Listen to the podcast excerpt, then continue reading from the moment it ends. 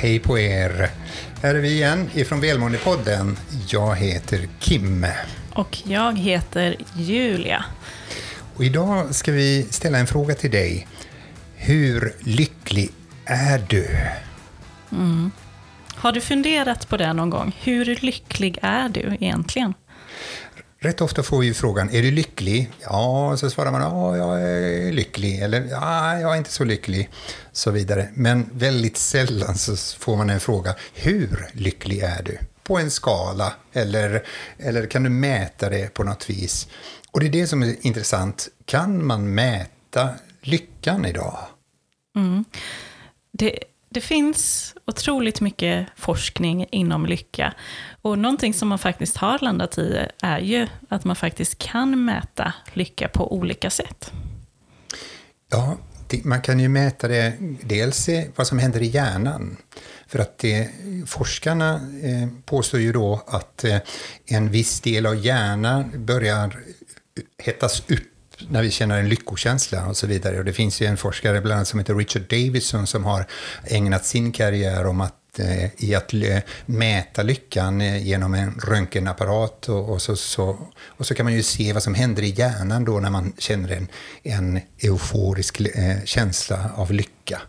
Men det finns ju andra sätt att eh, mäta även den subjektiva delen då, när man då bara konstaterar åh, nu känner jag lycka. Eh, och det är ju ingen, ingen som kan ifrågasätta det. Nej, precis. Och ett eh, intressant sätt som eh, man eh, ibland gör det på i vissa, i vissa studier.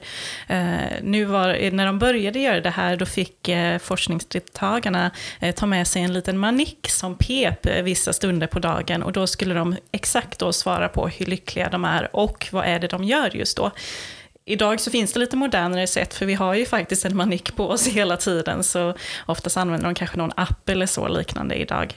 Men då, det som är så intressant då är att då samlar man in information om hur lycklig är du och vad är det du gör just nu? För då fick man en övergripande bild på vad deltagarna gjorde när de var mer eller mindre lyckliga.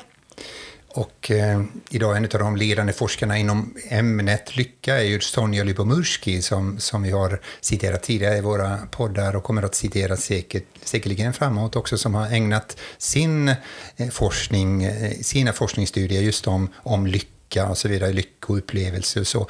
Och idag, eftersom tekniken går ju så våldsamt fort framåt och det är så expo, exponentiell eh, eh, utveckling inom teknikens område så kan man ju mäta lyckan också via, med hjälp av till exempel Google inom olika, eh, i olika städer eller, eller eh, olika eh, forum och så vidare. När man mäter då människors ord, vilka ord de använder när de beskriver sitt tillstånd eller omgivningen eller sina upplevelser, så kan forskarna härleda det till deras egna upplevelser om, av lycka. Sen, sen, så finns det ju olika definitioner av lycka. Vad är egentligen lycka? Och det är många som säger att men, lycka det är ju bara något subjektivt och det går inte att mäta. Men det har man ju sett nu i forskningen att det, jo, men det går faktiskt få en eh, relativt bra övergripande bild om eh, hur lyckliga vi är. Eh, sen är det vissa som säger att jo, men lyckan den är ju kortvarig, att det handlar om känslostadiet, medan andra menar att lycka det handlar om att man övergripande är lycklig med sitt liv. Ehm, så frågan är då, hur lycklig är du? Ja, exakt. Har du ställt den frågan till dig själv? Och om du skulle svara på den frågan just nu, du som lyssnar, hur lycklig är du just nu på en skala 0 till 10? Och också efter det svara, vad beror det på? Vad beror det på? Och eh, som jag nämnt tidigare också, att rätt ofta så, så försöker vi leta efter svaret när siffrorna är väldigt låga. Ja, det beror på det här och det här. Men väldigt sällan letar vi efter svaret när siffrorna är väldigt höga. Om du säger att jag känner att jag är 9 eller 10 idag och så börjar du eh, fråga dig själv, vad beror det på att du känner så stor eh, portion av lycka? Och som sagt, det är ju då olika definitioner och olika upplevelser av lycka. En av de stories som jag har berättat så ofta då, som jag återkommer till, är det den här storyn om den här eh, affärsmannen som kom ner till Eh, kusten och gick på bryggan och tittade på en fiskare som kom, hade precis kommit eh, utifrån en tur han hade fiskat. Och gjorde i ordning sina nät och satte i båten och, eh, och plockade upp fisk. Och detta var på den tiden när det fanns gott om fisk, ska jag säga. Och eh, den här affärsmannen stod i sin fina Armani-kostym och tittade neråt i båten och, och frågade fiskaren eh, Ska du redan sluta jobba? Klockan är ju bara tolv, det är ju bara lunchtid. Varför jobbar du inte andra halvan av dagen? Och fiskaren eh, tittade på affärsmannen lite undrande och sa Varför skulle jag göra det? Ja, nej men om du åker en tur till så får du dubbelt så mycket fisk. Och då kan du sälja ännu mer så tjänar du dubbelt så mycket pengar. Fiskaren tittade på honom igen och lite undrande blick. Men varför då? Ja, men då kan du ju köpa större båt och skaffa ännu mer eh, utrustning och nät och, och, så kan du få ännu mer fisk och så kan du tjäna ännu mer pengar. Och fiskaren frågade igen, nej men varför då då? Nej men då till slut så kan du ju skapa och skaffa riktig fiskeflotta med många anställda och till slut så har du ju så väldigt stor fiskeflotta så du kan bli hur rik som helst och då kan du göra vad du vill. Och då tittade fiskaren igen på den här affärsmannen och svarade, men det är ju precis det jag gör just nu. Så deras upplevelse av lycka och så vidare baserades på olika saker i livet och det är så med oss alla. Ja, och det, du kan nog känna igen det att eh, vi alla har olika strävan efter saker vi vill uppnå i livet. Och, eh, eller att vi inte vill sträva mot något i livet utan vi vill mest eh, eh ta det lugnt och njuta av närvaron här och nu. Så det, vad är det då som gör dig lycklig? Vad är det du vill ha i ditt liv för att må bra? Sen så har ju forskningen också eh, bevisat om och om igen att vi är väldigt dåliga på att förutspå vår lycka. Vi tror vi vet vad som gör oss lyckliga. Men frågan är om du verkligen ska tro på det du tror. Eh, det kanske är dags att börja ifrågasätta eh, dina strävan och fundera på men vad är det som gör mig lycklig här och nu och eh, efter en eh, vardag till exempel, sätt dig ner på kvällen och fundera på men vilka stunder var jag som allra lyckligast på riktigt? Och också ställa den frågan, var det någonting som hände mig? Var det de yttre faktorerna som påverkade? Eller var det någonting jag gjorde själv? Var det några initiativ jag tog? Och det är väldigt bra att fråga också, fråga sig själv då i livet, är det mest när du lever och eh, tar initiativ, handlar det om att gå ifrån någonting, undvika någonting, faror, hot eh, och så vidare, eller handlar det om att sträva mot någonting, att du har några positiva saker att se fram emot och göra skillnad eh, på ett eller annat sätt. Och vi har ju väldigt många olika behov inom oss själva. Man brukar ju säga att, att eh, det, en del av oss har, eller alla har ju dessa behov, men olika portioner av dessa behov. Vissa har ett behov av att känna sig trygga, att känna tryggheten. Jag behöver inte oroa mig för saker och ting, antingen det gäller ekonomi eller relationer eller, eller omgivningen eller så. Och andra har ett behov av att känna spänning, omväxling och känna, nej men vad roligt, det är något nytt som kommer. Vissa har behov av att känna sig eh, tillhöra en grupp och tillhöra, känna sig älskade och omtyckta av andra. Och andra har behov av att vara unika, att eh, jag kan någonting speciellt eller jag äger något speciellt och så vidare. Så finns det två till olika behov. Vissa människor upplever att de, de behöver bidra i ett sammanhang eller till andra människor. De, de vill gärna ha, de har ett behov av att hjälpa och bidra antingen kunskapsmässigt eller med sin kompetens eller förmåga.